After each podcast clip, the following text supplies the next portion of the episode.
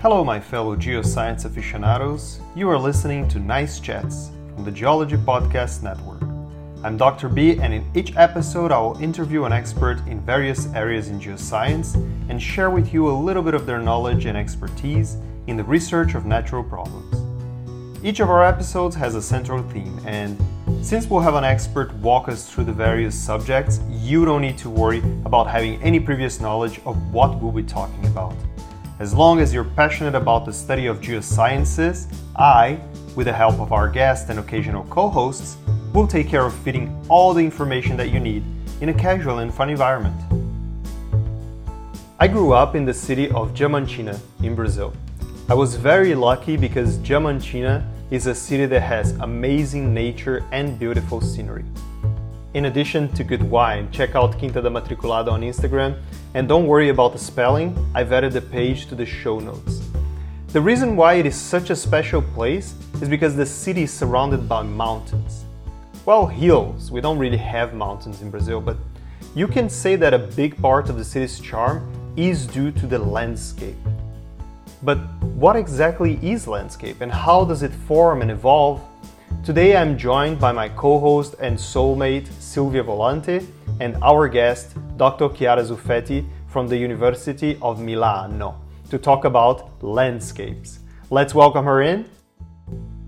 Hi, Chiara. How's, Hi. It, how's it going? Hey Zuffa, Hi, guys. welcome to Nice Chats. Thank you, thank you.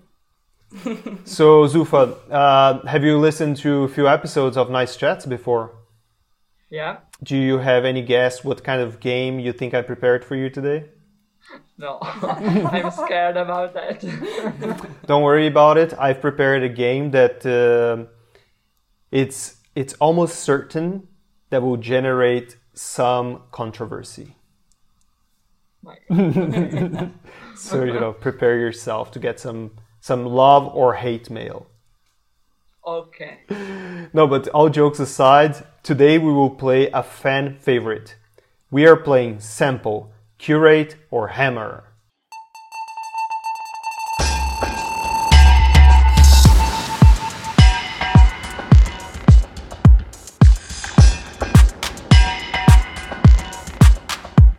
This is a play on the traditional kiss, marry, kill game. I'm to give you three options, and from these you have to choose one option that you would sample in the field. You know, you chuck it in your calico bag and you bring it to the lab to zap it with the laser. Another one is the one that uh, is so special that you would want to curate to your collection. Uh, and you know, therefore keep it forever.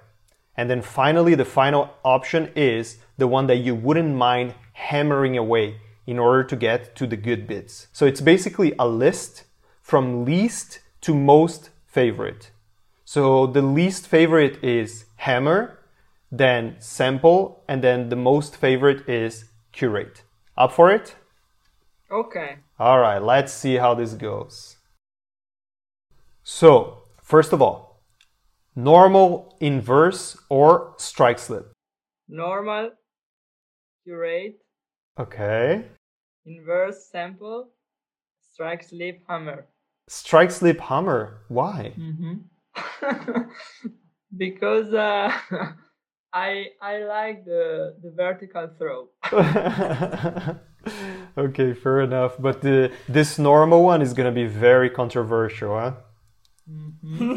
I mean, okay, number two hurricane, monsoon, or tsunami. That's a hard one, huh? Yeah, it's very hard. Monsoon, hammer. Okay, Um, hurricane, sample, yeah. and tsunami, curate. Why? uh, not for the effect, Yeah. uh, for people. Okay. Okay. But um, I like it. I like it. Okay, because uh, I like to understand the the power of such uh, an event Mm-hmm. uh, on the also on the the inland Yeah. territories and uh, also it's related to tectonics maybe on seismic events and so I, I like to to link everything Yeah. so the the effects of uh, of uh, seismic events also on the on inlands and um, I don't know. I I prefer that in relations to the other two. Yeah, so um, I actually agree with you on the top pick, and for two reasons. First, because you know I think tsunami, um, you you know you have a an easier. Well, actually, maybe not true because you, you can also predict hurricane and monsoon, but um, but I think tsunami are a little bit more predictable because you know the hurricanes they can um, you know turn and you know all of a sudden you you know you get like a last minute um, alarm. But with uh, with tsunamis like they're you know fairly predictable let's say. Mm-hmm. although disasters do happen still uh, But and they also not do not relate just to climate event or climate evolution. yeah true So Eh. there is still something that is not predictable within them. Yeah. Well, but the thing is, like, you know, if you have a good network of uh, seismicity, then you know it's uh, it's it's up to it's it's like easier to monitor, I think. But maybe I'm wrong. I don't know. Uh, but the but the the tsunami are definitely nicer in the geological record, I think, because you know if you have a tsunami, then you're gonna have some nice uh, sedimentary structures being formed in the in the Yeah. uh, the coastline. So that's you know for the future geologists to to see once the rocks uh, go through geoge- diagenesis, the sediments go through ge- diagenesis. Leave a, Mhm. a good record to study afterwards. That's it. Yeah, you're right. Um, okay. Next one, you have to choose between. Oh, this is interesting because I actually Silvia is the one that created the game, and I have to say that I haven't paid attention to all the options she put, but this one like talks uh, very well with the intro of the show. So you have to choose between hills, mountains, or valleys. That's gonna be very tough for Zufa because uh, she's been like working in hills and valleys, but she loves mountains. So Yes. Hmm. It's very very difficult, guys. no. Uh. Okay. I have um. I can say mountains hammer, hills sample, and valleys curate. Okay. Um, I I obviously have to curate hills because I just went on a whole rant about how beautiful Diamantina is. But I agree with you that I would also hammer mountains. And not because I don't like mountains, but because I actually do think that you need to hammer them and bring samples home because they have amazing Yeah, rocks. that's So- okay, now this one is also man. All of these are very very tricky. Huh? Polar cap, rainforest, or desert. um. Rainforest hammer, hmm polar cap sample, Okay. and desert curate. Man, it's interesting because you said hammer the rainforest, and that's exactly what uh, the Brazilian government is doing. There you go. Yeah, exactly. it was to align me for to the decisions of the Brazil. There you go. So, which one did you did you curate? I curate the, the desert, but just because it recalled me uh, the last my last field experience. Where Ah. was it? Mo- yeah, it was in Morocco, and uh, I w- I stayed in the desert for two weeks for doing very very nice stratigraphic analysis, and uh, yeah, I loved it so much. And then I, I'm stopped uh, due to the pandemic, and Mhm. I hope to return there again. Okay. Um, this next one is also interesting. So, rivers, lakes, or sea, or you know, if if it was German, it would be rivers, See or See. okay. Uh, so Z and Z, hammer and uh, hammer and sample, mm-hmm. and uh, rivers for curate. Oh man, me too. Rivers definitely curate. I love rivers. Uh, in, I love them. Yeah, I, I, love the the sedimentary um, sedimentary package Mhm. that can be studied to understand the river the river environments Mhm. and their evolution. And I love uh, present day rivers where to go to do some yeah, where to go inside during summer, Yeah. and uh, yeah, I, and I study river systems, so I, they they are fascinating for me. Yeah, me too. I I grew up uh, swimming in the river, and I just love it. You know, in my in my region in Brazil, you have a lot of uh, quartzite, but you also have um, s- some some organic matter being you know um, being like uh, transported into the river. So you have this play between like yellow tea color water and the more like muddy water, depending of like you know where on the river you are and the time of the year. And also, you know, rivers have waterfalls, and waterfalls are just like the most amazing thing. So Yeah, that's true. I think that we are seeing that we are actually very compatible from this game. okay, um, now this one mm, lectures, practicals, or preparing the material for the class. Uh, so preparing the material as the hammer, Okay. uh, lectures as the uh, sample, Mm-hmm. and practicals as curate. Yeah, perfect answer. Perfect answer. Uh, I don't know if I have to to say why, but I think you you share my position. I don't know. Yeah, the nice thing about practicals is that is a more dynamic, and you have a bit more of uh, communication, you know, back and Yeah. forth. Like that's the only reason why. Interaction, yeah. yeah. But I mean, I Yeah, I- yeah. I just finished uh, yeah, last week my practicals with students about rocks, Mm-hmm. and uh, yeah, it was very nice. I think it's a very it's the the most useful way to to learn earth sciences. Um, okay, so my final question is provolone, parmigiano reggiano, or la burrata? Very very nice spelling. this is Silvia's dad every time. La burrata. the right accent. uh, okay, that's not easy as an Italian, but I can say that provolone hammer, parmigiano sample, and la burrata. La burrata!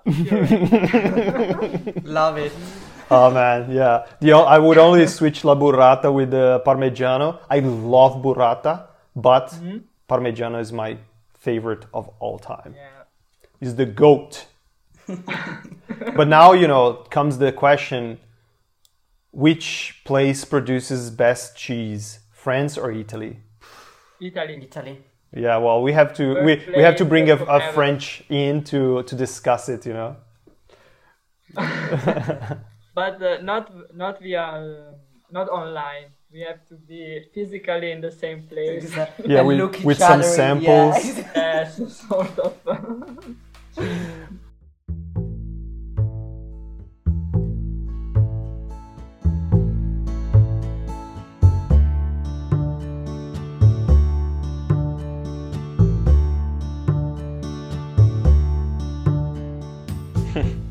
These Italian and French have no idea which cheese is the best in the world. I will tell you. It is, of course, a nice curated Minas cheese from the city of Serro in Brazil, or as we Mineiros say, queijinho de Minas. There's also some awesome geology around there. Uh, if you have ideas for future episodes or guests, please write to our email nicechats at gmail.com. Please subscribe to Nice Chats and give us a five star review.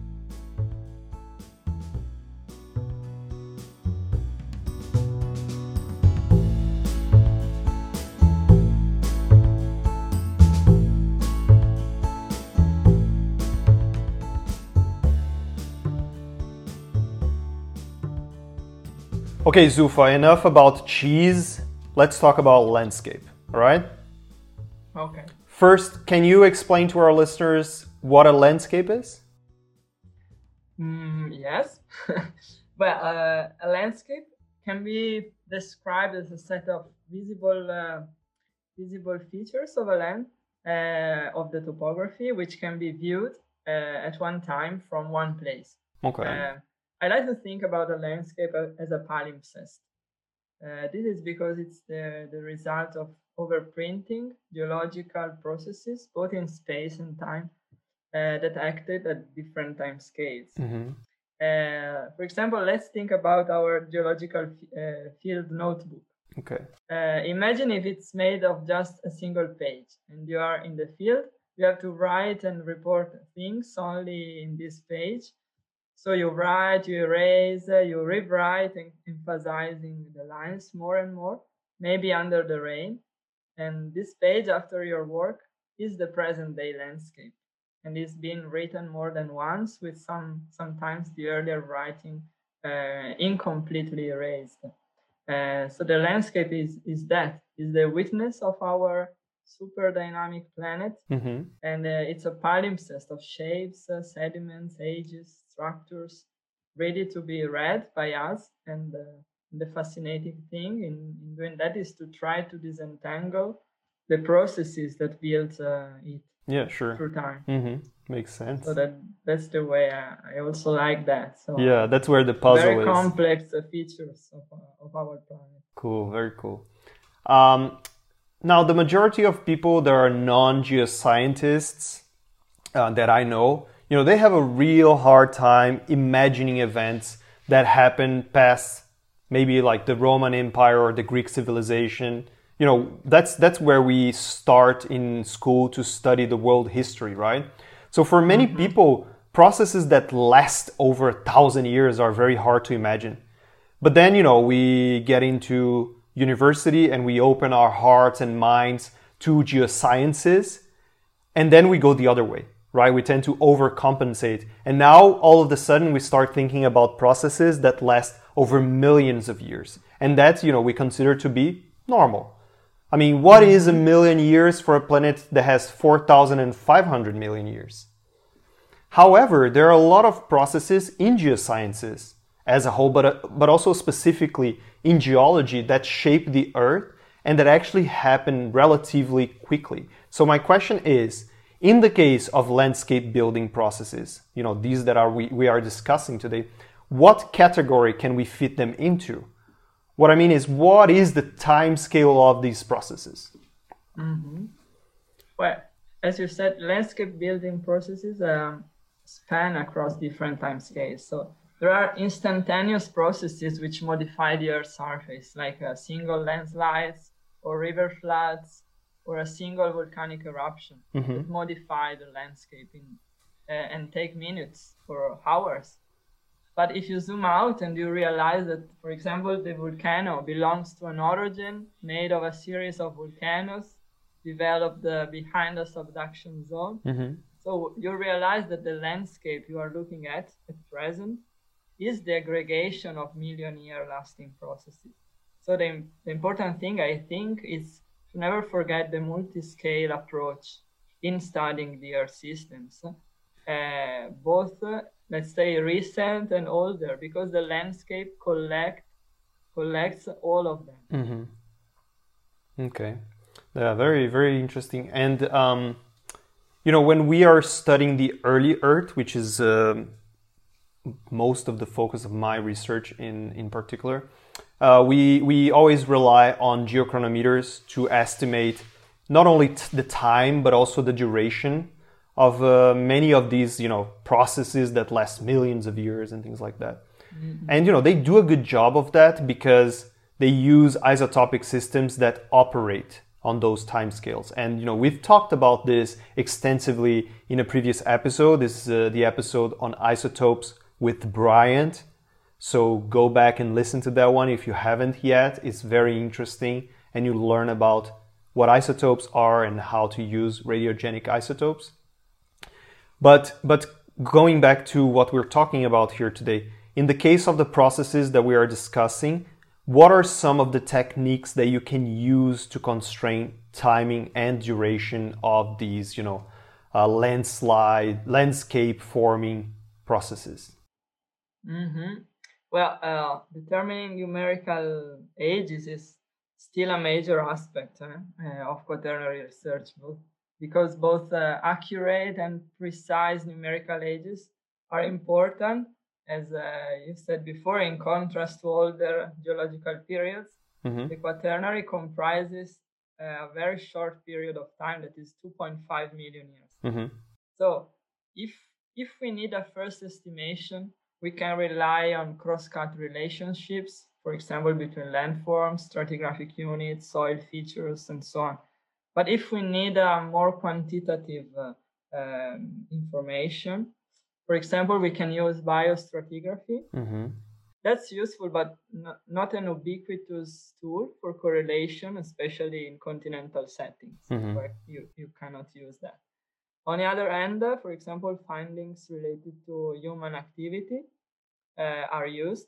However, they are mainly restricted to continental settings where Okay. humans live. hmm Um, and also, for example, since the 1950s, the cosmogenic geochronology has been established. And so uh, we are able to use the radiocarbon for dating Mm. recent deposits. hmm Uh, you, you know that living organisms incorporate the radioactive uh, carbon 14 during their life, both plants and animals. And uh, so uh, it's used to date the death of the organism that you find within the sediment. And so you it allows to determine a maximum age of about uh, 5,000 years. Ah, okay. Okay. Right. Then there are there are also other techniques hmm uh, to date um, recent deposits. For example, the one based on cosmogenic nuclides uh, that you can sample within quartz or olivine or pyroxene uh, or carbonates, for example, and uh, you can date with them the exposure of uh, the rock surface. Oh yeah. Uh, we talked we talked about reach, that a bit with um, with the third Rebecca that we interviewed in the Rebecca Mhm. trilogy, and uh, Mhm. that's yeah that's one of the things she's doing. She actually studied the um, unconformity, the great unconformity that uh, takes place on you know several places around the United States, but it's also present in the Grand Canyon. Mm-hmm. Yeah. Yeah. So that, that, th- these are very very useful, and also, for example, the uranium uh, series hmm that are used to uh, to date carbonates, uh, the formation of carbonates, and they span from a few thousand years to five hundred thousand years. hmm And there are also the luminescence methods uh, that are used on the quartz or feldspars in sediments hmm uh, or artifacts, human artifacts, and these are used to to date the last uh, uh, daylight exposure Oh, of okay. this uh, artifact or sediment. hmm Uh, so before the boreal, uh, and they can reach ages down to some years. So these are very very used Oh, okay. Cool. quaternary science. So these are the main methods that I can yeah, that I listed. Uh, hmm that are mainly used to, to give a precise uh, or accurate uh, numerical age to, to these recent uh, deposits. Yeah, and um, you mentioned uh, that cross uh, stratigraphic relationships was one of them, and I think that most of our listeners understand what that is. But um for the ones that you know don't, um, I, ju- I would just like to exemplify what what does that entail. So, for example, um, in Rome, if you go to the city of Rome and you check what is the level of the street today, uh, you know you know what the level is, right? Is the is the street where you walk. However, if you if you dig up on the on the soil, you actually find the ancient street level. So basically, you know, during the Roman Empire, when they built Rome, the the street was a few meters lower, right?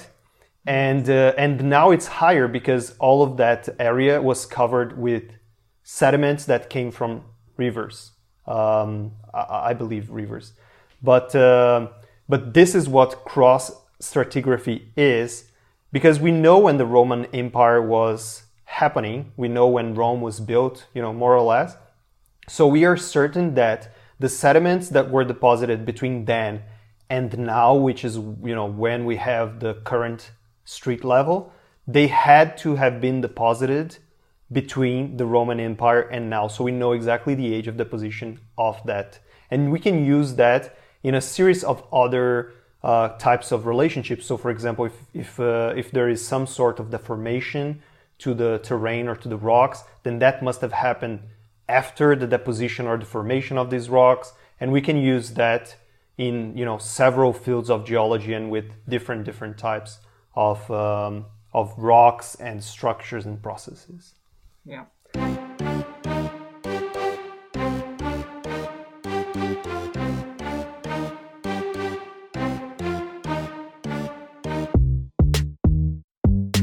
Um, so, you know, we talked about the methods um, that are involved in constraining the time of uh, of landscaping build processes. But um, as far as just you know the study itself, what are the methods that that you use? I imagine that I imagine that, for example, the analysis of the present morphology maybe is one of them. But uh, but what else can you can you use? Yeah, well, um, the study of the recent systems has to be multidisciplinary. I think that is a must. so it, it needs to it needs a combination of uh, detailed geological and geomorphological mapping and analysis. So we start from the field. Mm-hmm. We need to characterize the, the stratigraphic boundaries based on the sedimentological analysis or soil analysis. Then uh, we need to correlate the stratigraphic surfaces, integrating uh, field and subsurface stratigraphic data to understand the 3D geometries of the depositional bodies which um, make, which compose the landscape. Mm-hmm. And uh, then we we also need the analysis of the petrographic composition of sediments, maybe to understand the paleoprovenance of the depositional systems to make, uh, for example, paleogeographic interpretations. Mm-hmm. And uh, we need to combine also then with the structural analysis of faults and the alignments uh, of uh, morphostructures, for example. So it's important that you you not you don't need to use just one method, Yeah. but you need the integration of ma- many of them because the landscape or the quaternary geology is a very very complex uh, uh, integration of all of them so we, we need to catch all of them Yeah, and I think that is something that sometimes gets a bit overlooked, even though it's uh, extremely important. So, for example, if you think about something like uh, economic geology, right?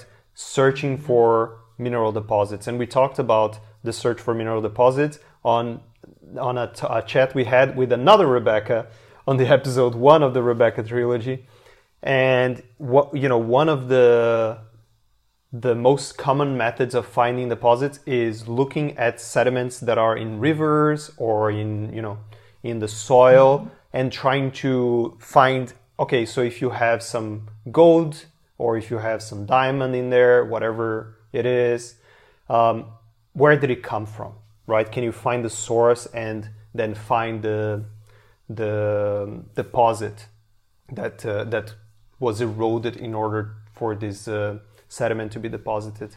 So if you only focus on okay how deposits form at 500 million years ago and you don't really give the proper importance to the processes that happened during the quaternary then you're not going to be able to do this like tracking activity of uh, of you know understanding how did you get to the situation that you are in now and uh, even me personally, I have to say that my understanding of quaternary processes is very uh, minimal.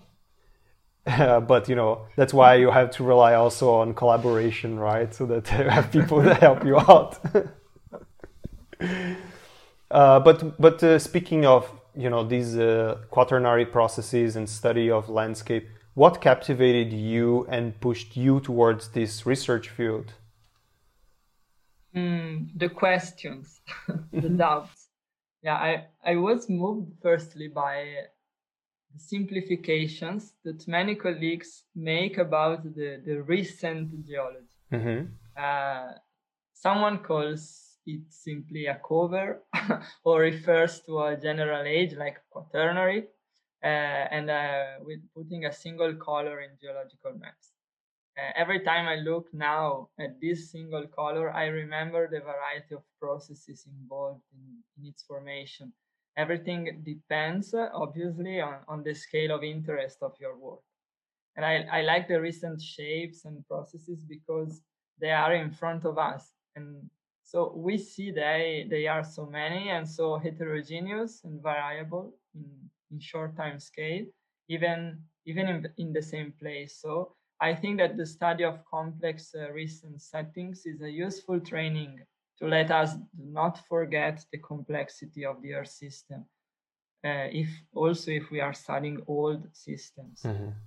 Uh, so and also I, I like thinking that we cannot forget the action of man of the mankind on, on the quaternary environment. Yeah. So I like knowing the geology of places where we live, where I go for, for my holidays, and, and the recent or active processes within uh, to be conscious and, and make uh, other people, especially non geologists, conscious actors for preservation and risk mitigation within our lands, landscape.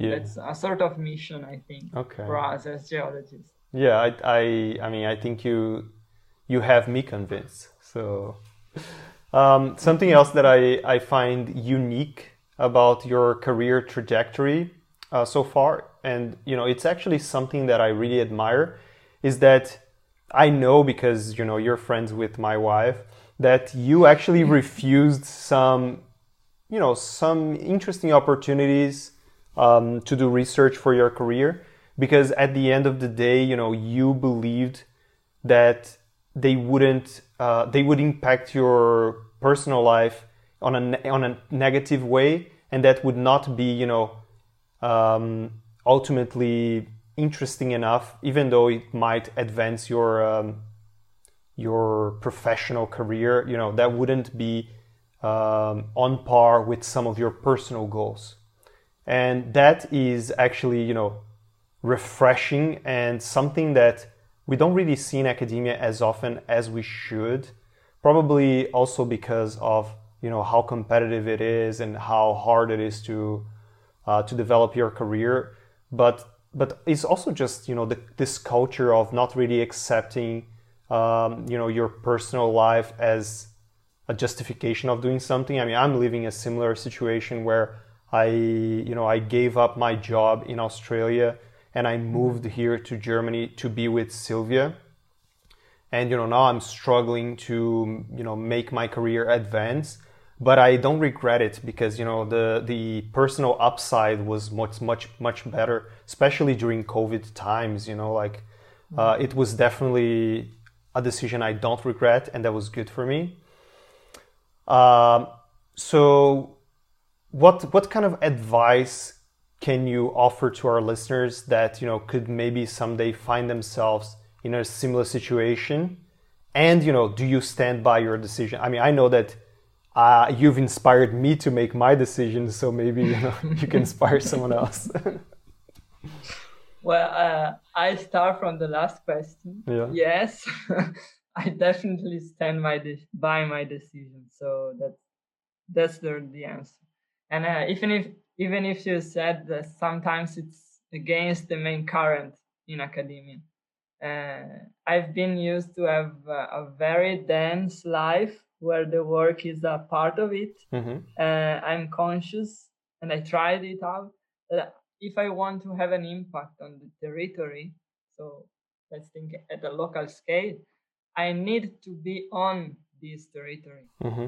and uh, to tie and cultivate human relationships and knowledge on, on the needs of the area and when you're you you finally merge your knowledge on geology with the life of your friends family the city where you live and and you are able to leave a fingerprint so well for me it's a super satisfaction mm-hmm. uh, that uh, goes over the realizations of the numbers in, in a curriculum. Mm-hmm. So, I mean, it's a pure matter of scale at which you see the parts of your life. but as I said, the life is a palimpsest, like the landscape, and I, think that these these things uh, I said uh, have a very strong value. Um, so be we are we need to be helpful also in the in the land where we live and uh, using our knowledge, but also um, using all our relationships to other people. We are able to do that if we live in the same place for some time to, yeah, to strengthen these these relationships and projects. Yeah, very. Um, it's it's a very interesting take, and uh, I I see a lot of value on on this uh, on this opinion that you have.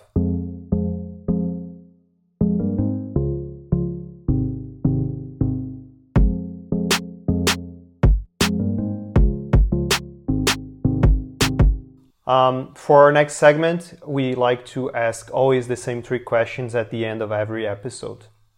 Now, these are questions which are a little bit more personal. I mean, I don't know mm-hmm. if they can get any more personal than the last one, but uh, but we'll see. And they are designed they're, they're, designed to make each guess a bit more familiar to the listener. Uh, and then they also allow us to compare experiences and opinions across different research fields. Uh, the first one is How did you first decide to become a geoscientist? well, uh, it's a constant in my life. The less I know about a thing, the more I want to catch it. And it has been the same with the geology, which I didn't examine in depth during the high school but which I started to discover from the tales of a friend who was a PhD student at that time. And I remained curious uh, enough to decide to discover a little bit at the university. Mm-hmm. And you see, I, I, I remained fooled in it. so it was. Uh, it was that. um, what are some of the specifics of the research that you are conducting at present? Well, uh, at present, I'm working on two fronts, on two topics. The first is the reconstruction of the quaternary field of the Po Basin, that is the widest foreland basin in, in northern Italy, shared by the Alps and the Apennines. Uh, there, I'm combining uh, field geological and geomorphological work and 3D geological modeling to understand how and when the climatic variations and the tectonic uh, uh, activity shaped the, the recent uh, stratigraphic architecture of the basin. I like also the applications of this research because uh, if you think that the quaternary deposits of this basin host the most relevant resources like uh, drinking water or geothermal resources, mm-hmm. uh, and also it, it was the site and it is the site of historical seismic activity. So mm. understanding geometries and traces of active tectonics uh, is a still debated topic in the area. And uh, the second topic is um, the 3d reconstruction of hydrostratigraphy of part of the alps in, uh, in northern italy. Uh, i am building a 3d geological model that is becoming the, the basis for hydrogeological modeling within the volumes of rocks mm-hmm. to understand the, the amount of water which can be stored in the in the rocks of this mountain chain to supply the subsurface water reservoir of the foreland basin in front of it, which is the most densely populated area of Europe. Oh wow. So these are the, the two main topics that I'm working on in these months. Yeah, sounds sounds very interesting. I can't wait to hear about your discoveries. um, what do you enjoy doing when you're not geosciencing? Now I'm looking forward to this one. The list is very long. no, uh, I love uh, spending my time hiking and biking in mountain areas. Mm-hmm. Okay, not in flatlands. uh, taking pictures, drawing, uh, cooking on fire with friends while playing music, mm-hmm. uh, or camping wherever is more or less possible. Mm-hmm. and uh, no, I, I also like to be helpful in other to other people in my city or, or as an educator or volunteer. I, I do it a lot. Uh, ah, and very recently I got involved in, in a beekeeping project, and I found it very, very, very fascinating. Oh, that's cool. Yeah. What about the um, the scouts? The scouts is a part of my free time activity. yes, it's uh, half of my life uh, was spent in the scout, Mhm. and I'm also uh, yeah, I'm right now the scout leader, Mhm. And uh, yeah, we organize camps and uh, one week, yeah, one time a week uh, activities for younger people. Yeah, nice. Yeah, and I yeah I love uh, passing my time with uh, with them. Uh, may- maybe in the summer with tents, uh, with uh, yeah. Thank you for this nice chat we had today. Uh, you have definitely given me a new perspective on the quaternary, and I am definitely more appreciative of the nice landscapes I see around. Um, so thank you. Also Thank- flat, also flat landscape. yeah, even even uh, even here in the Hoogebit, uh, there are some nice uh, landscapes. So Yeah. Yeah, thanks so Go much. And it. and actually, this uh, this summer, if we hopefully will be able to go to Italy, we will go from uh, from the mon- from the mountains to the hills to the Po plain and back to the Oh, mountains. a So- transition. Yeah, yeah, uh, get a little uh, get a little bit of a, you know what I, what uh, kind of landscape really I really really like are U-shaped valleys because we don't have them in Brazil. So I'm I've always like found them fascinating, you know. If you go, if you come in the Alps, you can observe all of them. Yeah, For sure. exactly. All right, thanks Zufa. thanks so much. Thank you, Zuffa. guy. Thank you. Bye. Bye, Bye. bye, bye.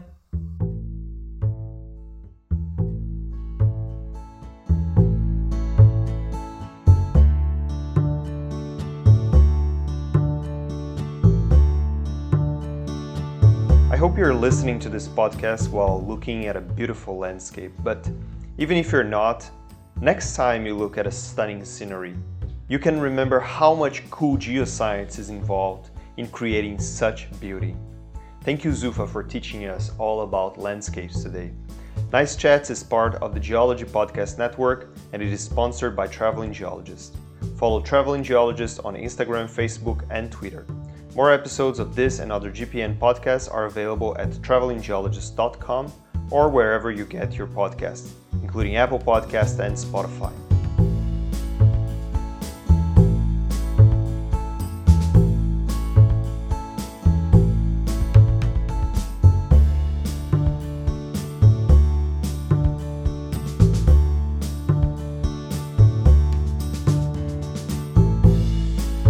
In two weeks, we have the second Loon episode coming out.